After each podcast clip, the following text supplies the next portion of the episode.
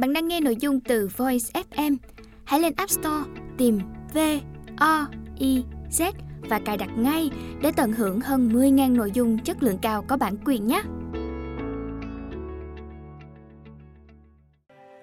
Bạn đang nghe sách nói tại Voiz, tủ sách văn học kinh điển dành cho thiếu nhi.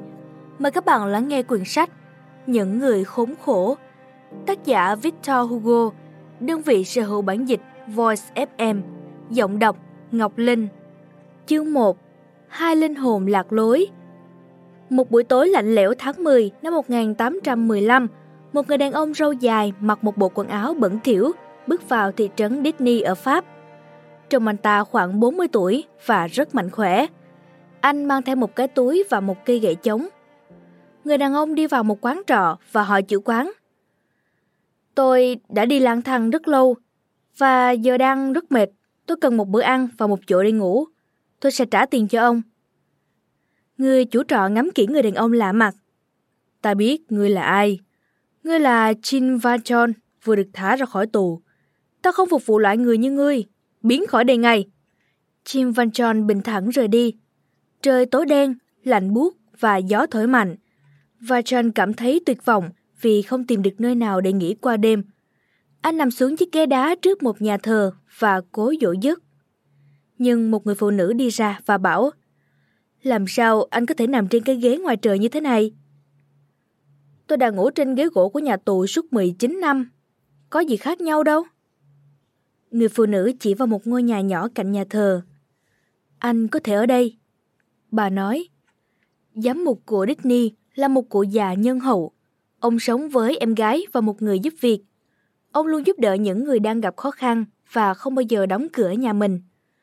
Đêm đó ông đang ngồi cạnh lò sưởi thì nghe em gái bảo: "Anh ơi, mọi người đồn rằng có một kẻ lưu manh trong thị trấn. Cảnh sát khuyên mọi người hãy khóa cửa lớn và cửa sổ lại." Nhưng người giám mục chỉ mỉm cười. Bỗng nhiên một tiếng gõ cửa lớn vang lên. "Mời vào," ông giám mục nói. Cô em gái và người giúp việc đều run sợ khi thấy Jean Valjean bước vào nhà. Nhưng người giám mục vẫn bình tĩnh. "Tôi là Jean Valjean," người lạ mặt đáp. "Tôi vừa được thả ra khỏi tù sau 19 năm. Tôi đã lang thang suốt 4 ngày và cần một nơi nghỉ ngơi. Ông có thể giúp tôi không?" Vị giám mục bảo người giúp việc dọn một chỗ ngồi trên bàn ăn cho Valjean. "Hãy ngồi xuống và sưởi ấm đi ngài Valjean," ông nói. "Bữa tối sẽ xong nhanh thôi." Sau bữa ăn thịnh soạn, Valjean bắt đầu cảm thấy thoải mái và nhìn quanh căn nhà nhỏ. Nhà của người giám mục không sang trọng, nhưng anh có thể thấy bộ dao, nĩa và giá nến quý giá ở trên bàn. Rồi anh thấy người giúp việc cất những dụng cụ bằng bạc ấy vào tủ chén. Người giám mục đưa một giá nến cho Valjean. "Thứ này sẽ soi đường cho anh. Hãy theo tôi đến phòng ngủ," ông bảo. Khi họ đến phòng ngủ, người chủ nhà nói: "Chúc anh ngủ ngon, và sáng mai đừng quên uống một ly sữa bò tươi trước khi đi nhé." Valjean quá mệt nên đã mặc nguyên bộ quần áo cũ và ngủ thiếp đi. Tuy kiệt sức, nhưng chỉ vài tiếng sau anh đã thức dậy. Cảm thấy khó ngủ, Valjean chiêm nghiệm về quá khứ của mình. Cuộc sống đối xử với anh thật bất công và lòng anh vẫn tràn đầy căm phẫn. Năm 1795, Valjean đang làm thợ đốn gỗ thì bị mất việc. Khi ấy anh còn phải nuôi người em quá chồng và 7 đứa con của cô. Quá túng thiếu, anh đi trộm bánh mì để nuôi em và các cháu, nhưng không may bị bắt. Sau đó Valjean đã đánh mất những năm tháng tươi đẹp nhất trong tù ngục. Valjean muốn trả thù cả thế giới này. Anh nghĩ đến bộ dao nĩa bằng bạc của người giám mục và lên một kế hoạch. Valjean ra khỏi giường, cởi giày và lặng lẽ đi quanh nhà. Anh cầm cây gậy sắt với một đầu nhọn, bước vào phòng ngủ của người giám mục rồi giơ gậy trên đầu ông. Nhưng gương mặt khi say ngủ của ông quá bình yên và nhân hậu nên Valjean không thể nào xuống tay. Vì vậy anh bỏ bộ dao nĩa bạc vào túi xách rồi lẻn trốn qua khu vườn phía sau nhà. Sáng hôm sau, nhà giám mục buồn bã ngắm nhìn những bông hoa đã bị giẫm nát khi Valjean chạy trốn. Người hầu bật khóc. "Ngài giám mục, ông có biết bộ dao nĩa bạc quý giá của ông đã bị trộm rồi không?" Chắc hẳn cái gã ở đây hôm qua đã lấy chúng đi. Vâng, tôi biết mà, người giám mục nói. Nhưng tôi nghĩ mình cũng sai khi giữ những món đồ quý giá đó quá lâu. Sau đó 4 cảnh sát và Vachon quay trở lại nhà người giám mục. Một trung sĩ nói: Thưa ngài giám mục, chúng tôi bắt được một tên tội phạm này đang mang theo bộ dao nĩa quý. Chúng có phải là của ngài không? Người giám mục cười với Vachon: Bạn tôi ơi, anh quên mang theo những cái giá nến bằng bạc này nữa. Ít nhất chúng cũng giúp anh kiếm được 200 francs. Vachon và những người cảnh sát vô cùng ngạc nhiên. Thưa ngài, có phải ý ngài là ngài đã cho hắn tất cả những đồ dùng này? Người trung sĩ hỏi. Vâng, đúng thế. Các anh phải thả anh ta ra. Sau đó các cảnh sát rời đi. Người giám mục đến gần Vachon và nói: Bây giờ anh phải dùng số tiền này để làm lại một con người chân thật. Tôi đã mua linh hồn anh từ tay quỷ dữ và trao nó cho Chúa. Jean Valjean đi lang thang trên cánh đồng và bối rối vô cùng. Khi thế giới đối xử với anh bất công, khiến anh giận dữ, thì mọi chuyện đều dễ dàng giải quyết. Nhưng bây giờ khi được đối xử tử tế, Valjean lại lúng túng không biết nên làm gì. Khi băng qua cánh đồng lớn, anh gặp một cô bé 10 tuổi. Cậu vừa đi, vừa huýt sáo và tung đồng xu lên rồi bắt lấy. Vachon đưa tay ra chụp lấy đồng xu. Xin ông trả lại cho tôi. Tôi chỉ là một đứa quét ống khói. Đó là tất cả số tiền tôi có. Biến đi, Vachon nói. Nhưng thưa ngài, làm ơn. Đứa trẻ khóc nức nở. Vachon giơ gậy lên định đánh cậu bé. Cậu hoảng sợ bỏ chạy. Khi cậu bé biến mất, Vachon nhìn lên đồng tiền trong tay. Anh không tin nổi những việc mình vừa làm.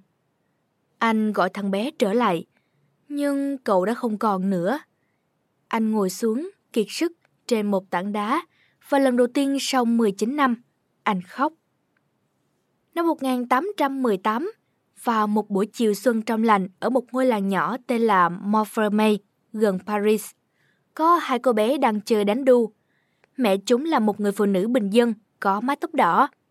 Bà ngồi trước quán trọ của gia đình họ, trìu mến ngắm các cô con gái. Bỗng một người phụ nữ trẻ đến gần bà, khen: Con gái bà đẹp quá. Người phụ nữ đó đang bế một đứa con nhỏ trên tay. Trông cô thật tiều tụy và khổ sở. Cảm ơn cô, người mẹ nói. Trông cô mệt quá, ngồi xuống nghỉ chân đi. Người mẹ trẻ ngồi xuống và giới thiệu tên mình là Fantine. Tôi là Thénardier, bà nói. Vợ chồng tôi quản lý nhà trọ này. Fantine kể rằng cô từng làm ở Paris, nhưng chồng cô đã qua đời và cô bị mất việc. Cô đang nói dối. Thực ra một gã trai trẻ đã bỏ rơi mẹ con Fantine trong lúc cô bụng mang dạ chữa. Giữa thời buổi này, vừa mang thai vừa không có gia đình nương tựa thì quả là gian khổ vô cùng. Bé gái trên tay Fantine tỉnh dậy. Mắt em to tròn và xanh biếc như mẹ. Cô bé nói cười bi bô và nhảy khỏi đùi mẹ, chạy đến chơi với hai bạn gái trên xích đu. Con gái cô tên gì? Bà Thénardier hỏi. Tên cháu là Cosette. Cháu gần 3 tuổi rồi. Hai người phụ nữ nhìn con họ chơi đùa với nhau. Bà Thénardier mỉm cười. Nhìn bọn chúng chơi với nhau vui chơi kìa. Chúng có thể là chị em đấy. Những lời nói ấy đột nhiên khiến Fantine hành động rất lạ. Cô nắm lấy tay bà chủ trọ và hỏi: Bà có thể nuôi cháu giúp tôi được không? Tôi phải đi kiếm việc làm, mà dắt theo con nhỏ thì rất vất vả. Tôi sẽ đến đón cháu ngay khi tìm được việc. Tôi có thể trả bà 6 franc mỗi tháng. Bà Thénardier không trả lời. Bà không biết phải nói gì. Nhưng chồng bà đứng ở đằng sau lên tiếng: Chúng tôi sẽ nuôi cháu với giá 7 francs mỗi tháng, nếu cô đồng ý trả trước nửa năm. Fantine đồng ý. Cô lấy tiền trong ví ra, đưa cho họ. Sáng hôm sau, Fantine tạm biệt với con gái. Cô ôm chặt đứa trẻ và khóc như thể trái tim mình đang vỡ tan. Chúng ta cần số tiền này, ông Thénardier nói với vợ. Bây giờ tôi có thể trả nợ và không phải đi tù. Bà thật giỏi khi lừa được cô ta. Tôi không cố ý đâu, vợ ông trả lời. 1 tháng sau, ông Thénardier lại cần tiền, nên đã bán áo quần của Cosette đi với giá 60 francs. Họ cho cô bé đáng thương ăn mặc rách rưới và chỉ cho bé ăn đồ vụng đồ thừa dưới gầm bàn với chó mèo. Trong khi đó, Fantine xin được vào làm ở một nhà máy trong một thành phố cách xa nơi ấy. Tháng nào cô cũng đều đặn gửi thư và tiền cho con gái. Nhà Thénardier bắt đầu vòi vĩnh thêm tiền và Fantine vẫn vui vẻ trả. Họ nói dối người mẹ khốn khổ rằng con gái cô đang được chăm sóc rất tốt. Nhưng thực ra, vợ chồng chủ trọ chỉ nâng niu 2 đứa con gái của mình là Eponine và Azelma và đối xử tàn tệ với Cosette không khác gì nô lệ. Trong nhà máy, Fantine cẩn thận giấu kín bí mật về đứa con gái, nhưng những phụ nữ ở đó vẫn biết chuyện cô không có chồng mà lại có con và đồn thổi tin đó khắp nơi. Fantine bị đuổi việc và không tìm được nơi nào khác.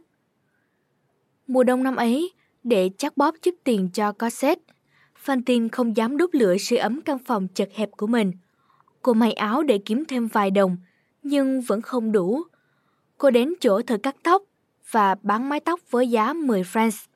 Rồi cô nhận được thư từ nhà Thénardier, báo rằng Cosette đang ốm rất nặng và cần 40 francs để mua thuốc men. Quá tuyệt vọng, người mẹ trẻ tội nghiệp chỉ còn cách bán đi 2 cái răng cửa. Tóc đã cắt, răng cũng nhổ. Fantine hầu như không còn cách nào kiếm tiền khác. Nhưng nhà Thénardier vẫn nằng nặc đòi thêm. Cô chỉ đành chấp nhận bán đi thứ tài sản duy nhất còn lại của mình, thân thể cô. Hết chương 1.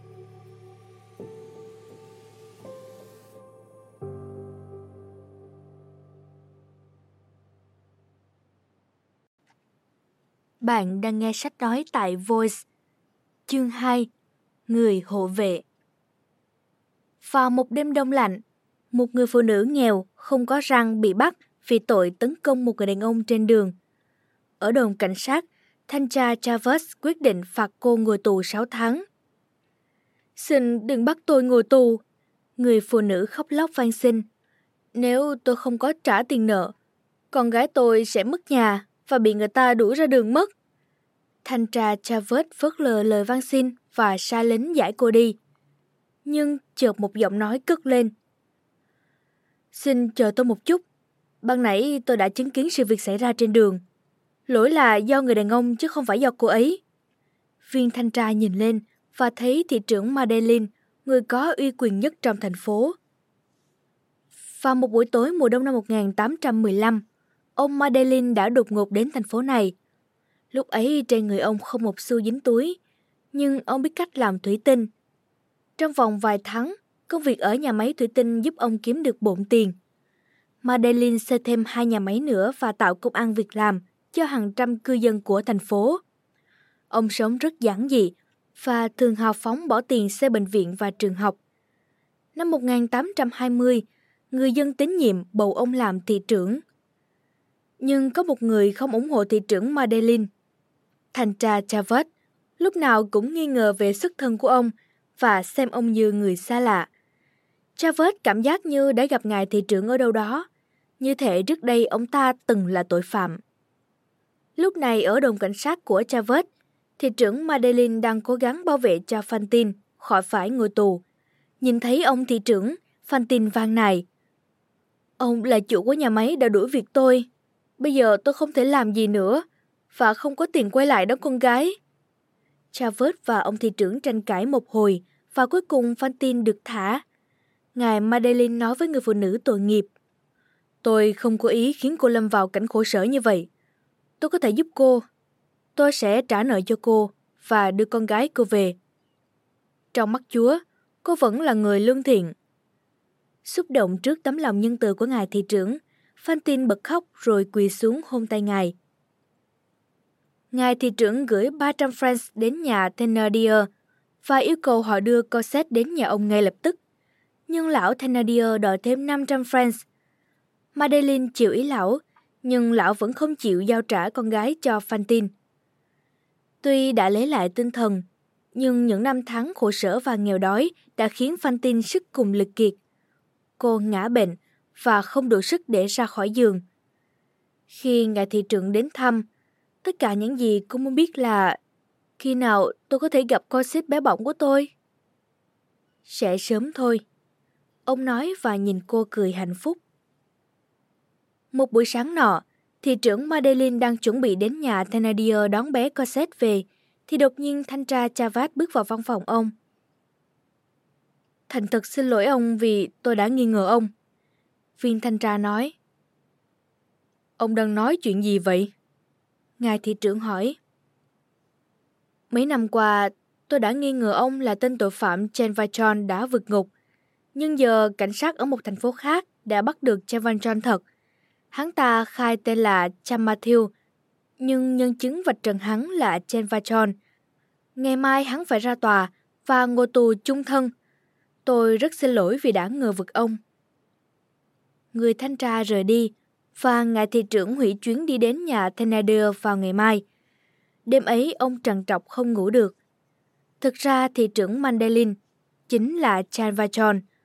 Ông không nỡ để người đàn ông Champathieu kia phải chịu tù tội cả đời vì lỗi của mình. Ông phải đến tòa và khai ra sự thật. Dù sẽ mất hết công sức bao năm gây dựng, nhưng Madeleine không có lựa chọn nào khác. Chân lý là điều quan trọng nhất. Sáng hôm sau, Madeleine đến tòa án thành phố và thấy Champathieu, một gã đàn ông ngây thơ, lúng túng, không biết tự thanh minh như thế nào. Khi thẩm phán sắp kết án, ông thị trưởng đứng dậy, dõng dạc. Người này không phải Jean Valjean, tôi mới là Jean Valjean. Cả phòng xử án há hốc mồm kinh ngạc. Ban đầu không ai tin lời ông, nhưng rồi Madeleine đưa chứng cứ chứng minh mình chính là Jean Valjean. Bây giờ tôi phải đi ngay, ngài thị trưởng nói. Tôi có việc cần giải quyết, và sau khi xong xuôi, tôi thề sẽ không trốn đi. Họ để ông rời khỏi phòng xử án, và thẩm phán trả tự do cho Champathieu.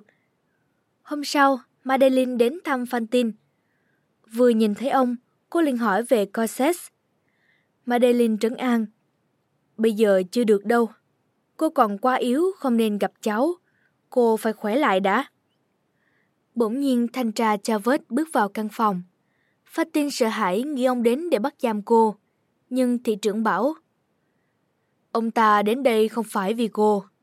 Rồi quay sang Chavez nói. Hãy cho tôi 3 ngày để mang con cô ấy về. Sau đó ông có thể tống tôi vào tù.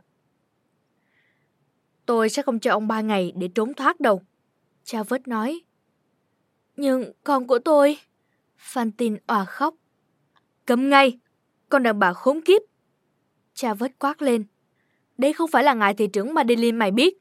Hắn sẽ không mang con mày về đâu. Hắn là một tên tội phạm nguy hiểm, Jean Valjean. Hắn sẽ phải vào tù. Fantine ngã vật xuống gối và nằm bất động. Jean Valjean chạy đến bên giường cô. Người mẹ trẻ đáng thương đã qua đời.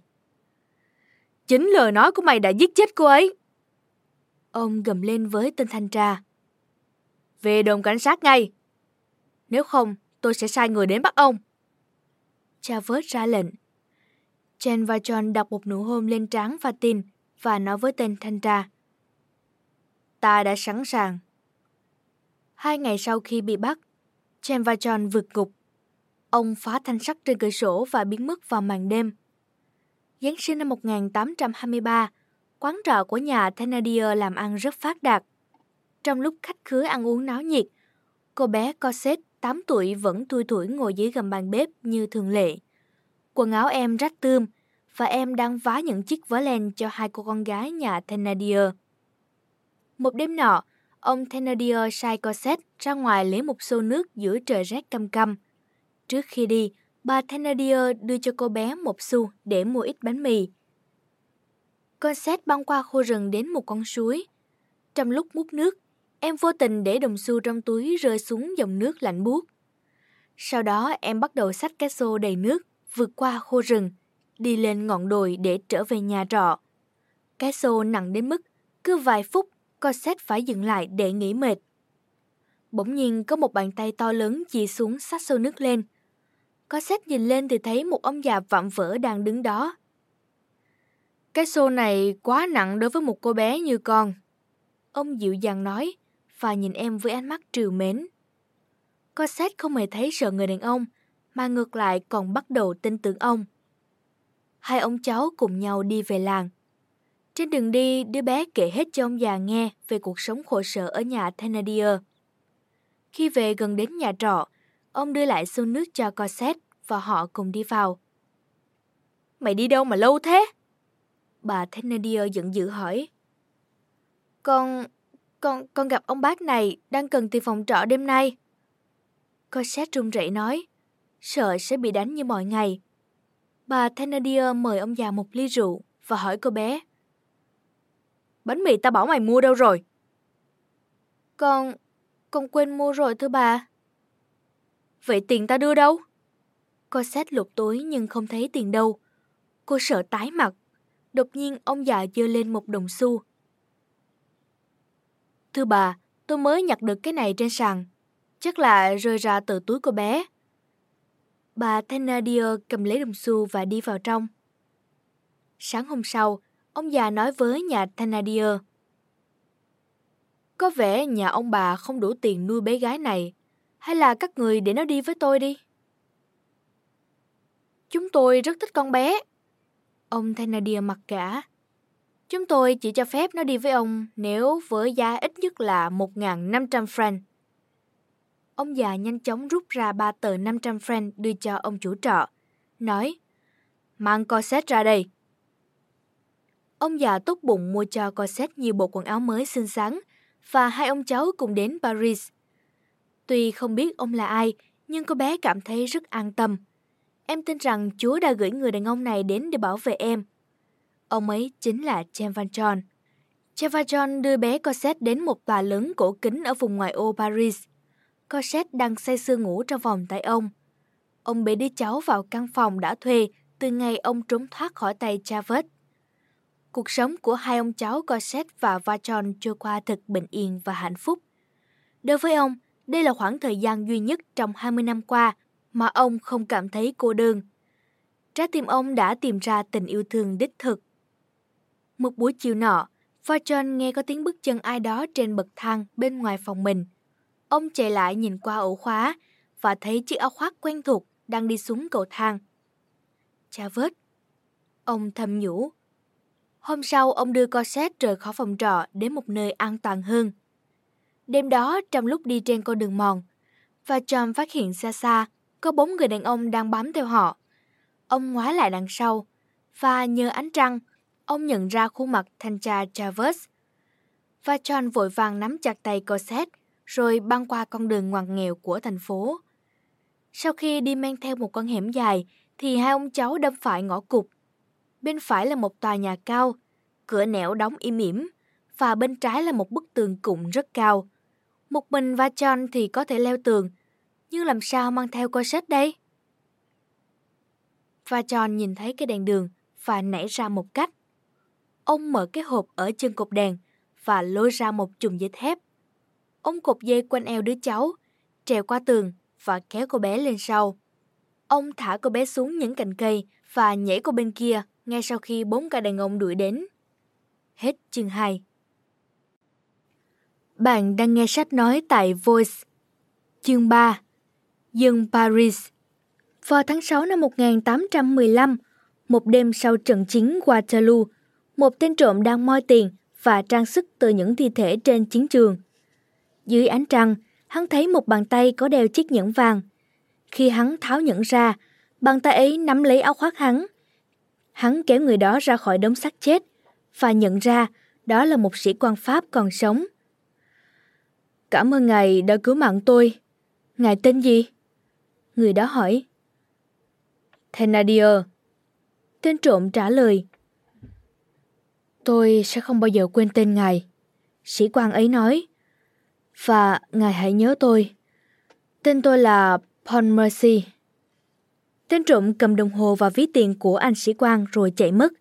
Anh ta tên là Charles Pontmercy và có một người con tên là Marius. Mẹ Marius đã mất, nên anh sống với ông ngoại Gillenormand của mình, một người rất giàu có. Nhưng ông Gillenormand vốn không ưa con rể mình. Sau khi Charles Pontmercy hồi phục, ông Gillenormand đưa tiền cho anh và yêu cầu anh hãy rời xa Marius. Pontmercy đồng ý với hy vọng con trai mình sẽ được sống sung sướng. Suốt nhiều năm, ông Gillenormand luôn nói với đứa cháu trai rằng cha anh là người xấu xa, tồi tệ. Nhưng đến năm 17 tuổi, Marius biết được cha mình là một người lính dũng cảm. Anh cố gắng đi tìm ông, nhưng khi tìm được thì ông đã qua đời. Tất cả những gì cha anh để lại chỉ là một bức thư. Con trai yêu quý. Ở Waterloo, cha đã được một người đàn ông tên là Thénardier cứu mạng. Cha biết ông ấy hiện đang là một chủ quán trọ ở làng Montfermei gần Paris. Nếu con tìm được ông ấy, cha hy vọng con có thể thay cha đền đáp ơn này. Khi ông Gillenormand biết chuyện Marius đến thăm mộ cha mình, hai ông cháu đã cãi nhau dữ dội và ông đuổi đứa cháu ra khỏi nhà. 3 năm sau, Marius trọ tại một căn phòng nhỏ trong tòa nhà cũ ở ngoại ô Paris. Trùng hợp thay, đó cũng chính là căn phòng mà ông Vachon và bé Cosette đã ở 8 năm trước. Số tiền Marius kiếm được rất ít ỏi, nhưng cũng đủ trang trải qua ngày. Ông ngoại có cố gắng gửi tiền cho anh, nhưng anh từ chối vì không thể bỏ qua chuyện ông đã đối xử nhẫn tâm với cha mình. Marius là một chàng trai trẻ, ưa nhìn với tính tình trầm lặng. Anh sống một cuộc sống yên bình, tập trung học tập, viết lách và đi bộ mỗi ngày. Trong lúc đi bộ, thỉnh thoảng anh bắt gặp một ông già dắt theo một cô bé ngồi ở băng ghế trong vườn Luxembourg. Cô gái ấy khoảng 13-14 tuổi và luôn mặc váy đen. Nhưng điều Marius để ý là đôi mắt tuyệt đẹp của cô. Vì một lý do nào đó, anh không đến vườn Luxembourg nữa. Khi Marius trở lại đấy vào 1 năm sau, hai ông cháu kia vẫn ngồi ở chiếc ghế cũ. Điều khác biệt duy nhất là cô gái nhỏ bé năm ngoái đã trở thành một thiếu nữ xinh đẹp với mái tóc nâu mượt mà, đôi mắt xanh thẳm và nụ cười đáng yêu. Một ngày nọ, ánh mắt hai người vô tình chạm nhau. Chàng trai cảm thấy cuộc đời mình như bước sang một trang mới. Ngày ngày, anh bắt đầu trông ngóng ông già và cô gái. Marius theo dõi họ đến mức ông già bắt đầu sinh nghi và ít đến vườn hơn. Đôi khi còn không dắt đứa cháu gái theo cùng. Khi hai người ấy không đến vườn Luxembourg nữa, Marius vô cùng đau khổ. Anh cố tìm ra nơi ở họ. Cuối cùng anh biết được rằng họ sống ở một ngôi nhà nhỏ ở cuối con đường mang tên Rue des Iwas. Marius bắt đầu theo sau họ về nhà và trông chừng họ qua ánh đèn cửa sổ. Khi ánh mắt cô gái lướt qua anh, trái tim anh bỗng đập nhanh hơn. Khi anh đến đó ngày thứ 8, đèn cửa sổ đã tắt tối đen. Anh gõ cửa hỏi một người hàng xóm rằng họ đang ở đâu. Họ đã chuyển nhà rồi, người đó nói và đóng cửa vào mặt Marius. Mùa hè và mùa thu trôi qua và Marius vẫn không thể gặp lại người đàn ông già và cô gái mà anh yêu. Chán nản, anh lang thang khắp phố như một chú chó lạc đường. Cuộc sống thiếu cô gái đối với anh thật vô nghĩa. Rồi một ngày nọ, Marius nhận được 4 lá thư gần phòng mình. Khi anh đọc lá thư, anh đọc thấy chúng đều được viết từ 4 người khác nhau. Tuy nhiên, anh biết được rằng tất cả đều do một bàn tay viết, vì chúng đều bốc mùi thuốc lá và đều đang vòi tiền. Sáng hôm sau, một tiếng gõ cửa vang lên trước phòng Marius. Khi anh mở cửa, anh thấy đứng đó là một cô gái gầy, ốm yếu, với những chiếc răng gãy trên miệng.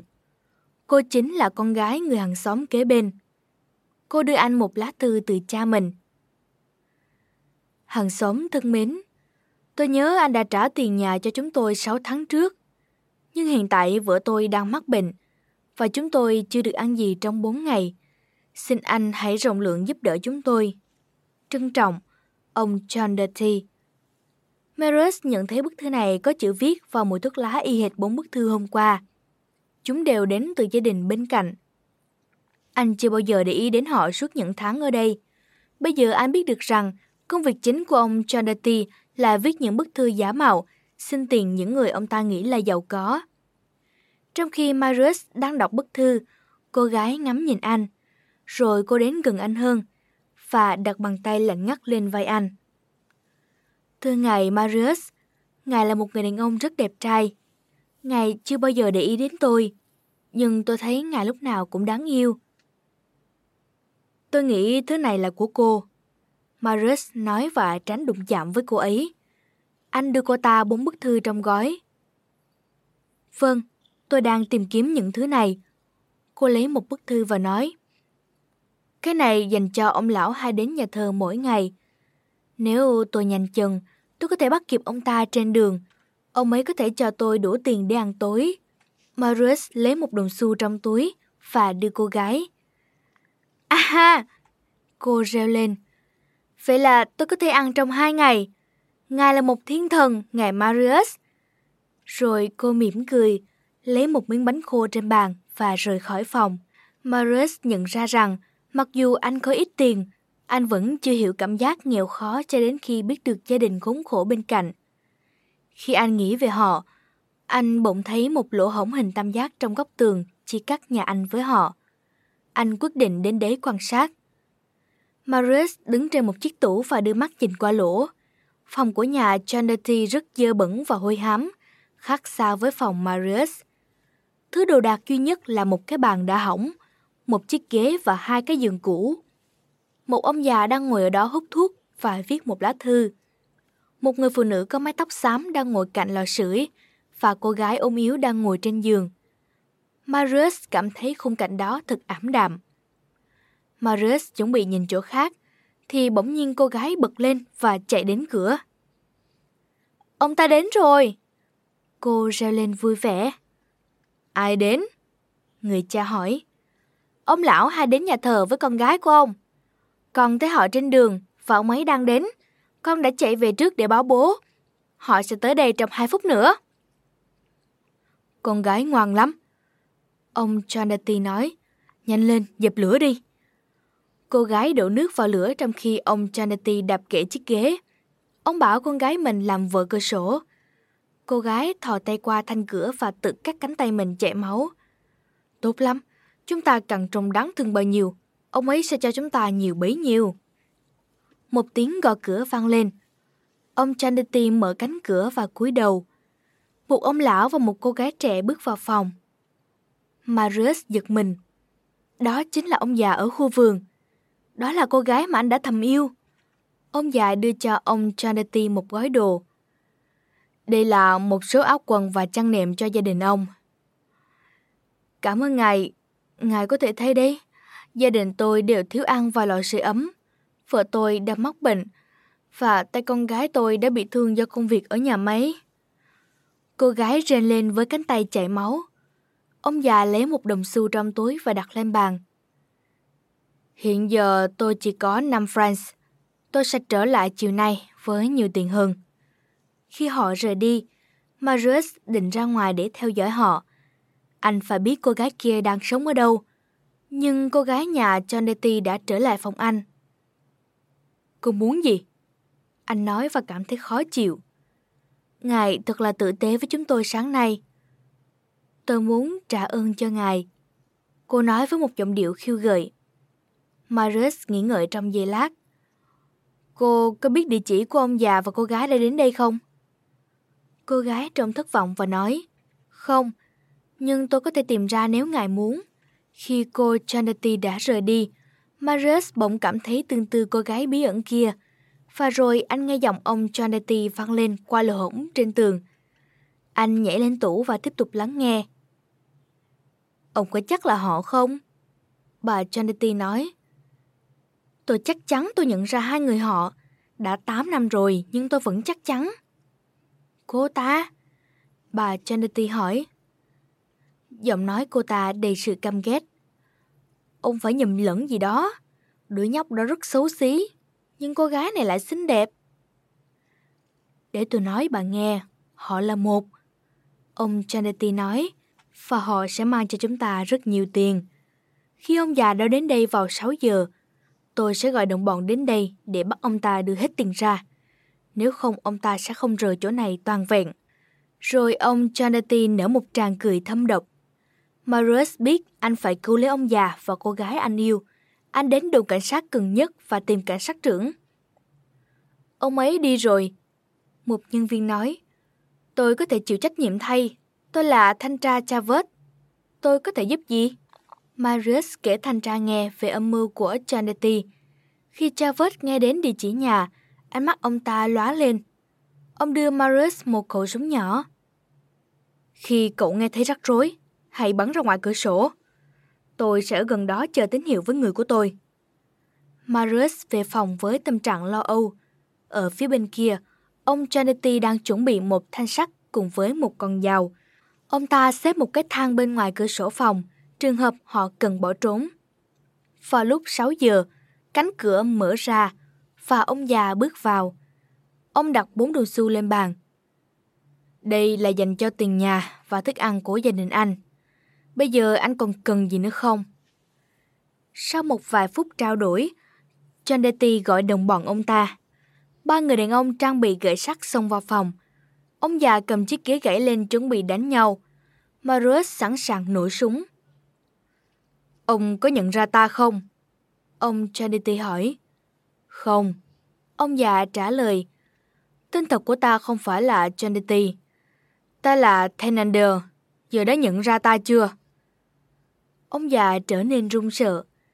Khi nghe thấy tên Thénardier, Marius xém nữa đã ngã xuống tủ. Đó là tên ân nhân của cha anh. Bỗng nhiên anh không thể nổ súng để gọi cảnh sát vào như đã định nữa. 8 năm trước, ông đã lấy Cosette từ chúng tôi. Cô ta đã mang lại rất nhiều tiền.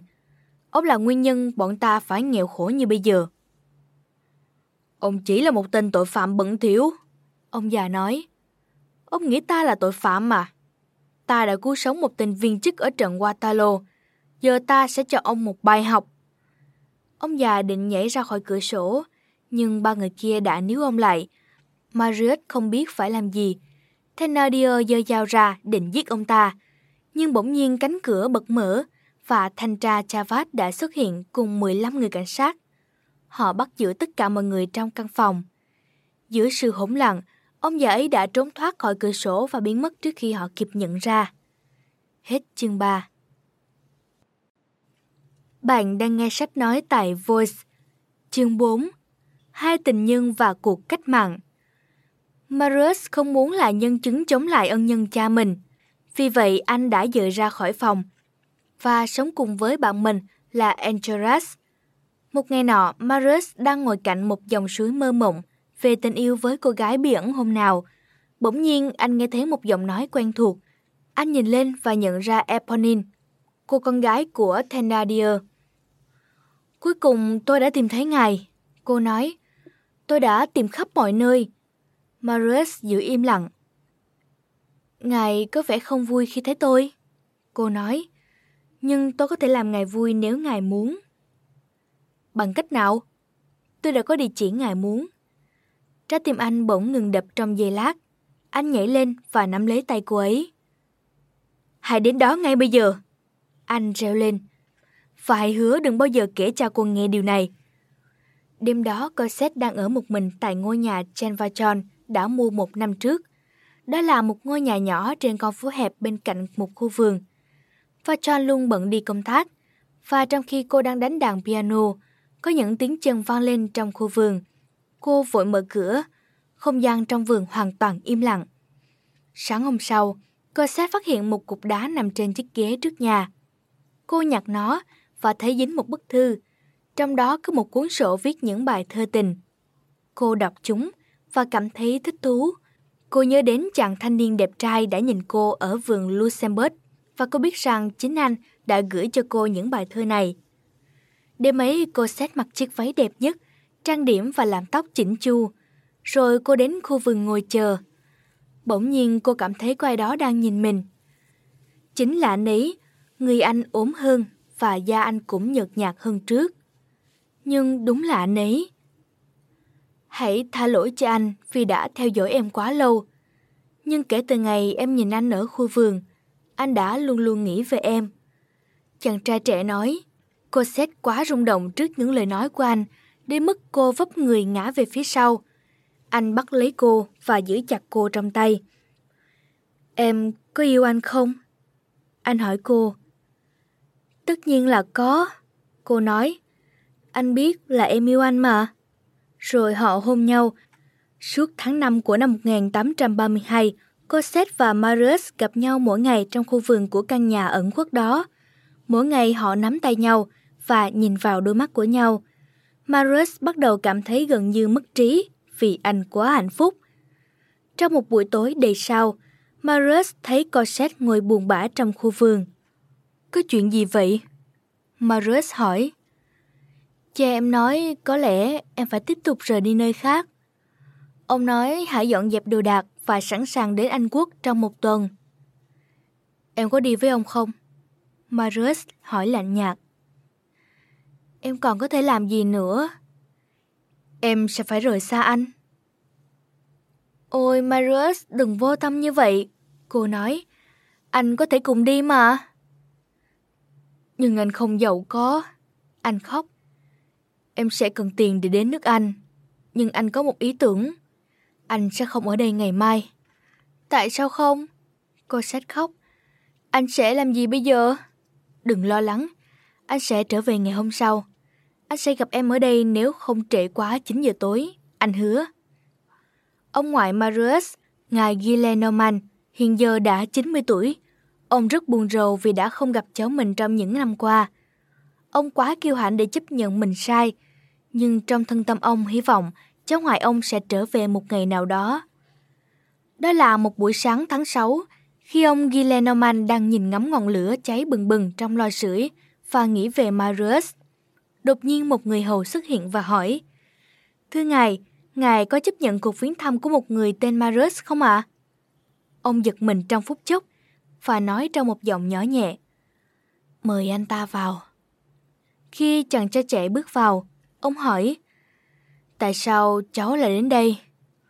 Có phải để xin lỗi ta không?"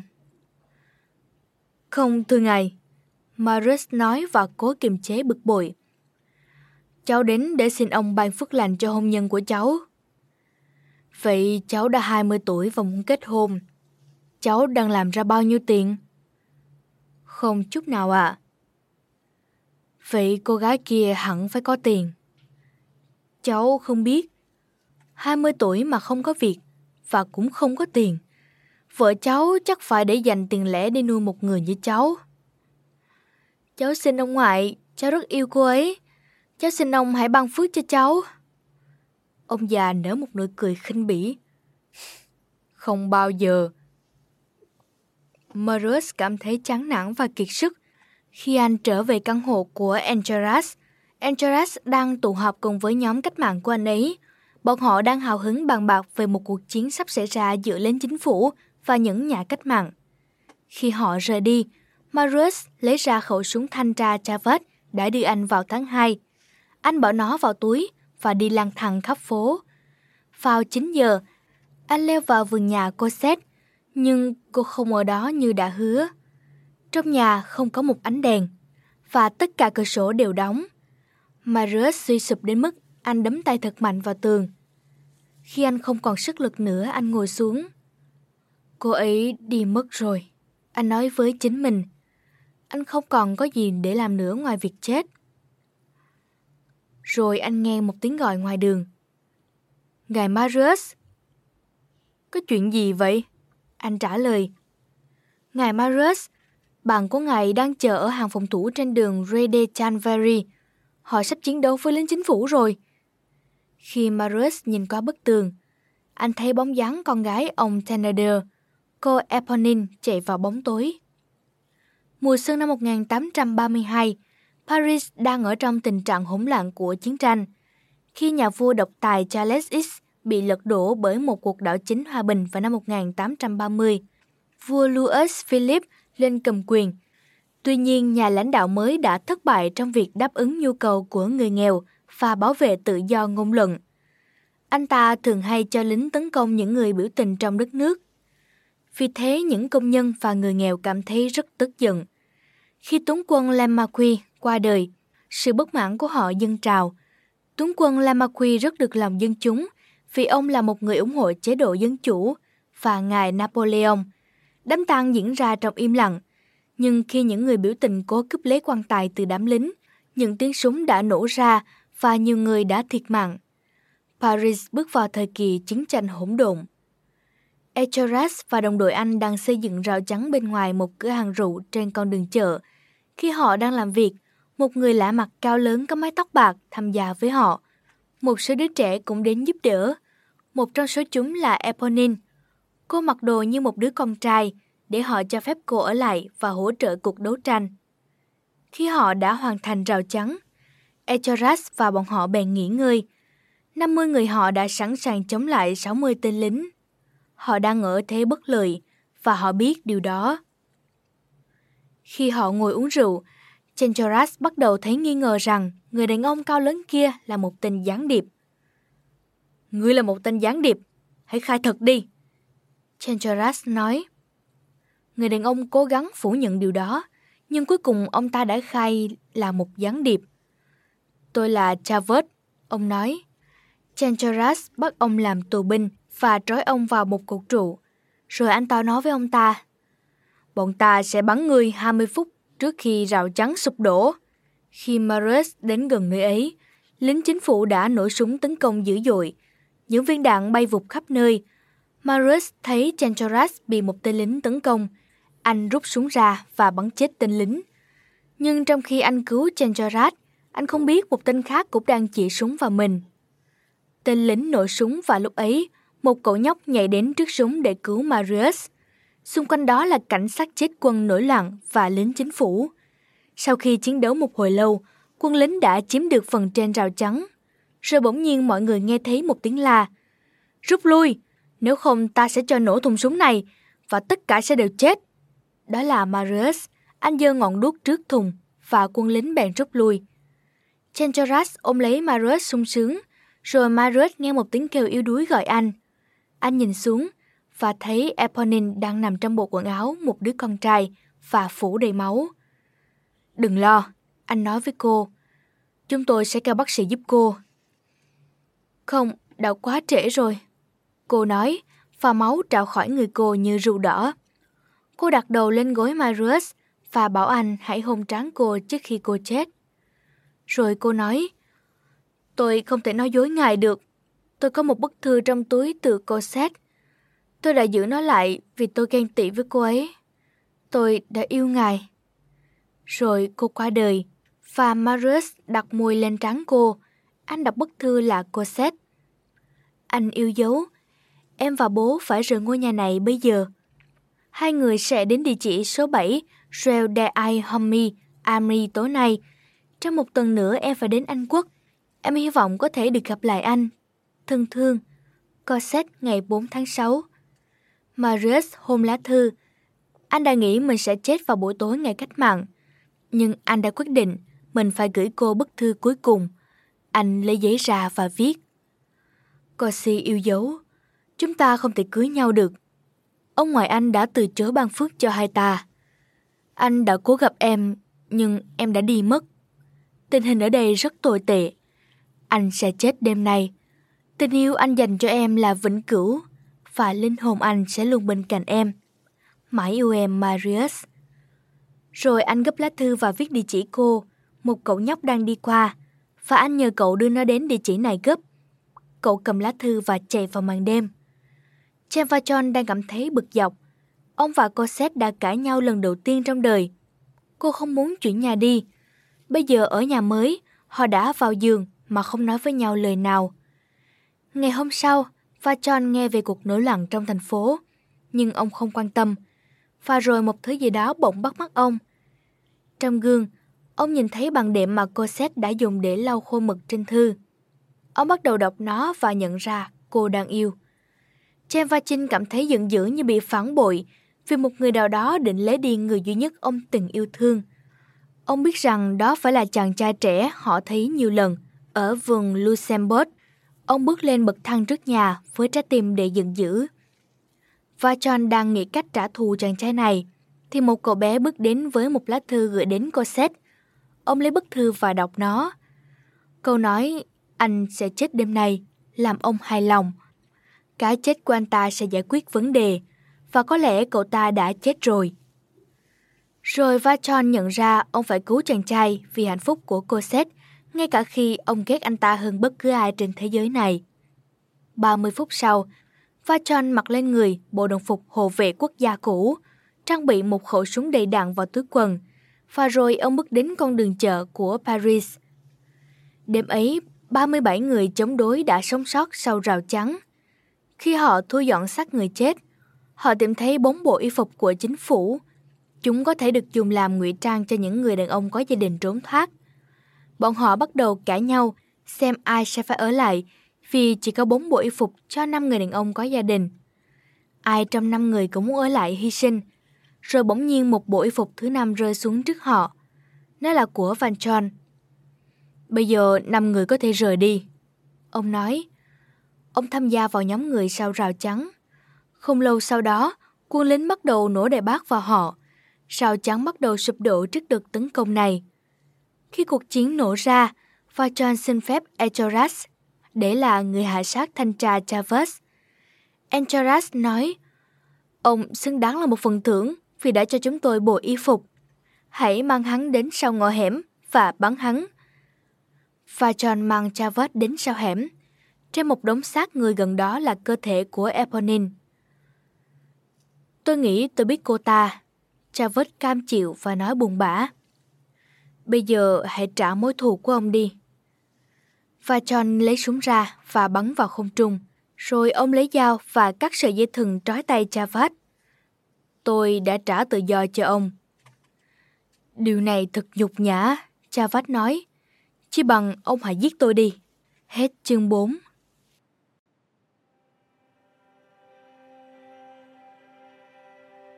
Bạn đang nghe sách nói tại Voiz, chương 5, sự cứu rỗi.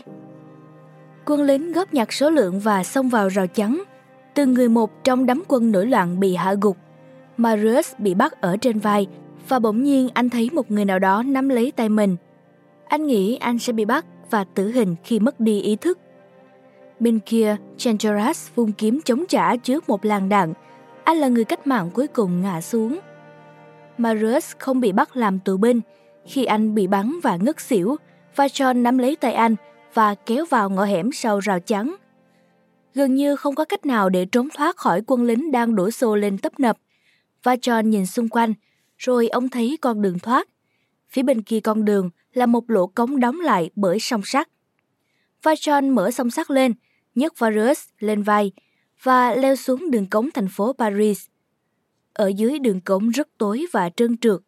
Vachon gắng sức cõng Marius khi ông lê bước qua dòng nước cống đang chảy vào bóng tối trước mặt. Sau khi đã đi một đoạn khá lâu, ông phải ngồi xuống nghỉ ngơi. Ông dừng lại để băng bó cho vết thương của Marius. Trong túi anh, ông tìm thấy một mẩu giấy. Tôi là Marius Pontmercy. Cơ thể tôi phải được chuyển đến nhà ông ngoại tôi, ông Gillenormand, ở địa chỉ số 6, Rue des Iwas de Travers ở Maras. Vachon ghi nhớ địa chỉ và tiếp tục hành trình đến con sông bên ngoài. Sau nhiều tiếng đồng hồ, ông ấy đã thấy ánh sáng ở cuối con đường hầm. Nhưng khi ông đến đó, một cánh cổng sắt chắn giữa đường cống và tự do của họ đã bị khóa lại. Vachon thốt lên tuyệt vọng. Họ không còn con đường thoát nữa rồi. Bỗng nhiên ông cảm thấy một cánh tay đặt lên vai mình. Đó là ông Thénardier. Ông ta đã trốn thoát khỏi nhà tù xuống đường cống. Ông đưa Vachon chiếc chìa khóa của cánh cổng mà ông đã cướp được. Tôi thấy ông đã giết chàng trai này, Thénardier nói. Tôi sẽ để ông đi qua đây nếu ông đưa tôi một nửa số tiền ông cướp được. Vachon im lặng. Ông với tay vào túi và đưa Thénardier 30 francs. Ông giết người chỉ để có được chừng này tiền. Thật là uổng phí, Thénardier nói khi ông mở cánh cổng, rồi ông hối hả chạy đi như một con chuột. Vachon leo lên bờ sông đến thế giới bên trên. Rồi ông dừng lại để rửa nước lên mặt Marius. Nhưng đứng gần đó là một người đàn ông khác. Đó là Chavez. Người thanh tra đã cố gắng truy đuổi Thénardier sau khi ông ta thoát khỏi nhà tù. Hãy giúp tôi đưa cậu ta về nhà. Cậu ta bị thương rất nặng, Vachon nói. Chavez cảm thấy không vui nhưng cũng đồng ý giúp đỡ. Họ đặt Marius lên một cỗ xe và bảo tài xế địa chỉ nhà cậu. Ở cánh cổng nhà ông Gillenormand, Vachon bảo Chavez ông đồng ý vào nhà tù sau khi ông đã đưa Marius vào trong. Nhưng khi ông quay trở lại cỗ xe đang chờ bên ngoài, thanh tra Chavez đã biến mất. Khi ông Gillenormand thấy cơ thể bất động của Marius, ông khóc lên. Ôi, cháu ta chết rồi, đồ ngốc, nó làm vậy để trừng phạt ta. Một bác sĩ đang khám xét Marius. Cậu ta có thể vẫn còn sống, bác sĩ nói. Vết thương trên người không quá nặng, nhưng trên đầu cậu ta có những vết chém trầm trọng. Ôi, cháu của tôi, ông Gillenormand thốt lên vui mừng. Vậy là con vẫn còn sống. Sáng hôm sau, cơ thể Chavez được tìm thấy trên mặt sông. Ông cảm thấy vô cùng khốn khổ vì đã không hiểu được lòng tử tế và hành động rộng lượng của Vachon. Ông đã tự sát. 3 ngày hôm sau đó, Marius đã dần hồi phục trở lại.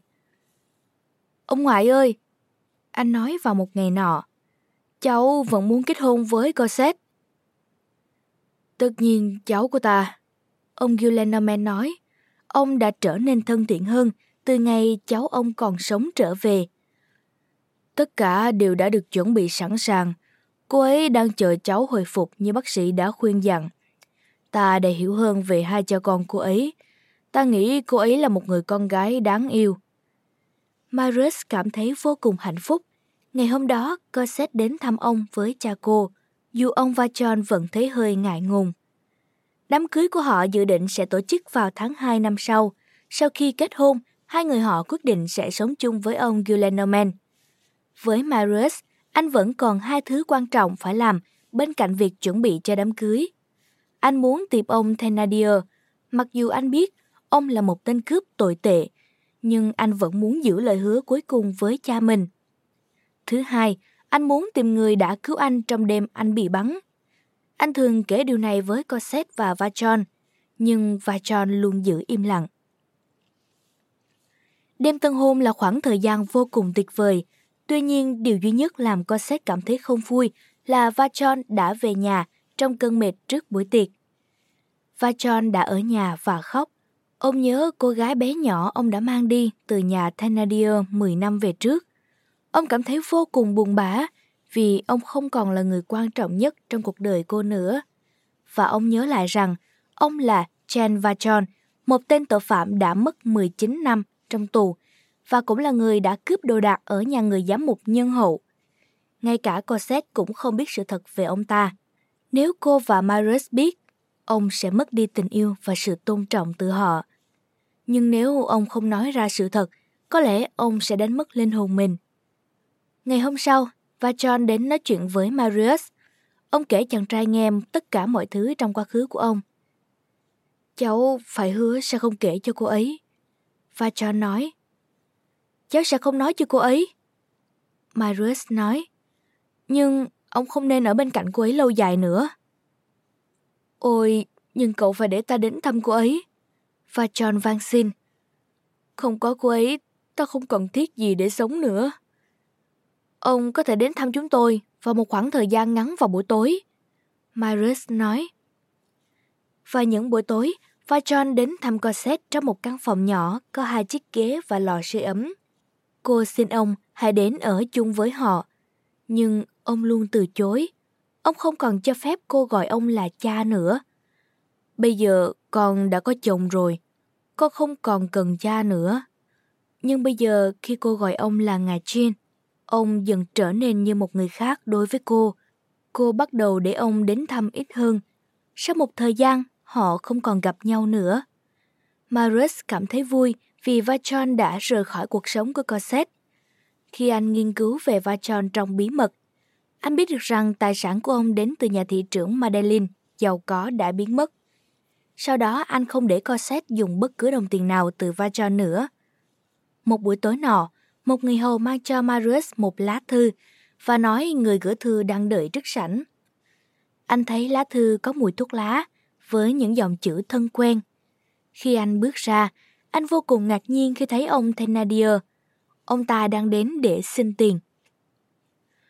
Tôi biết một số thông tin thú vị về cha của vợ anh, ông Thénardier nói. Tôi đã biết rồi, Marius bảo. Nhưng người mà anh nghĩ là hộ vệ của Cosette thực ra là một tên giết người và một kẻ tội phạm tên Jean Valjean. Tôi biết, Marius nói. Ông ta đã cướp tài sản của một chủ nhà máy giàu có là ngài thị trưởng Madeleine và ông ta đã hạ sát thanh tra Chavez. Điều đó không đúng, Thénardier nói. Ông ta không cướp từ ngài Madeleine.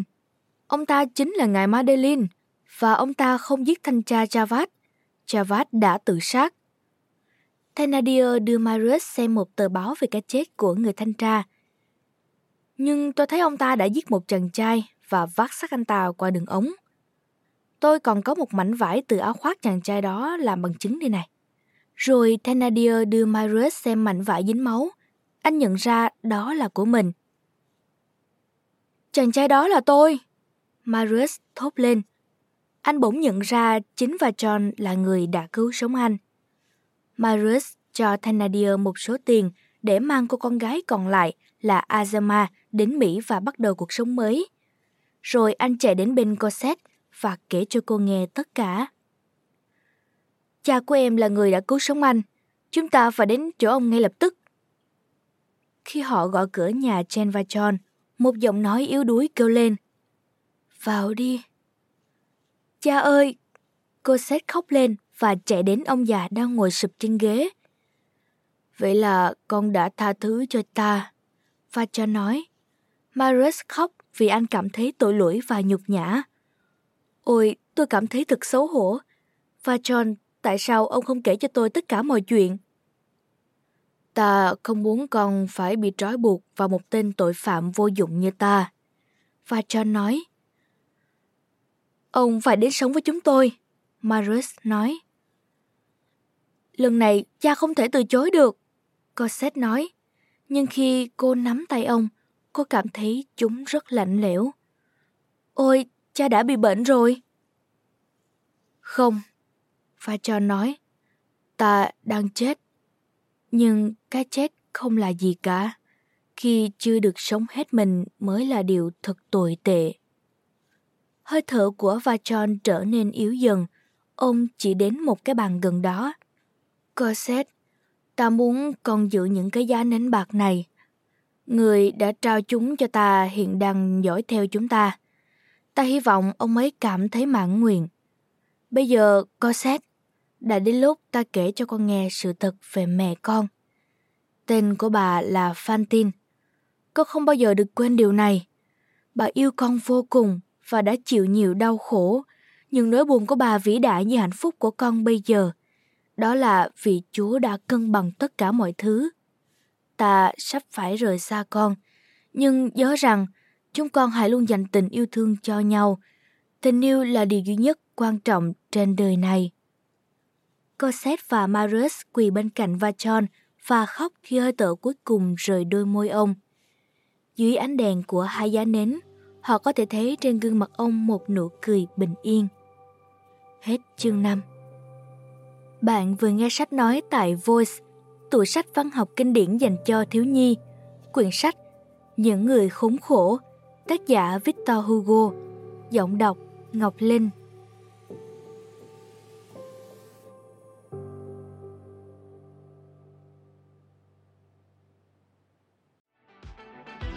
Voiz FM, ứng dụng sách nói chất lượng cao, kho sách nói lớn nhất Việt Nam.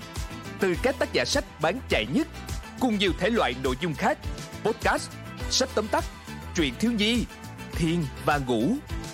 Chia theo các hạng mục dễ tra cứu và được thể hiện qua các dòng đọc mượt mà. Hẹn giờ tắt để nghe trước khi ngủ. Điều chỉnh tốc độ nghe phù hợp với bản thân. Tải xuống để nghe không cần mạng.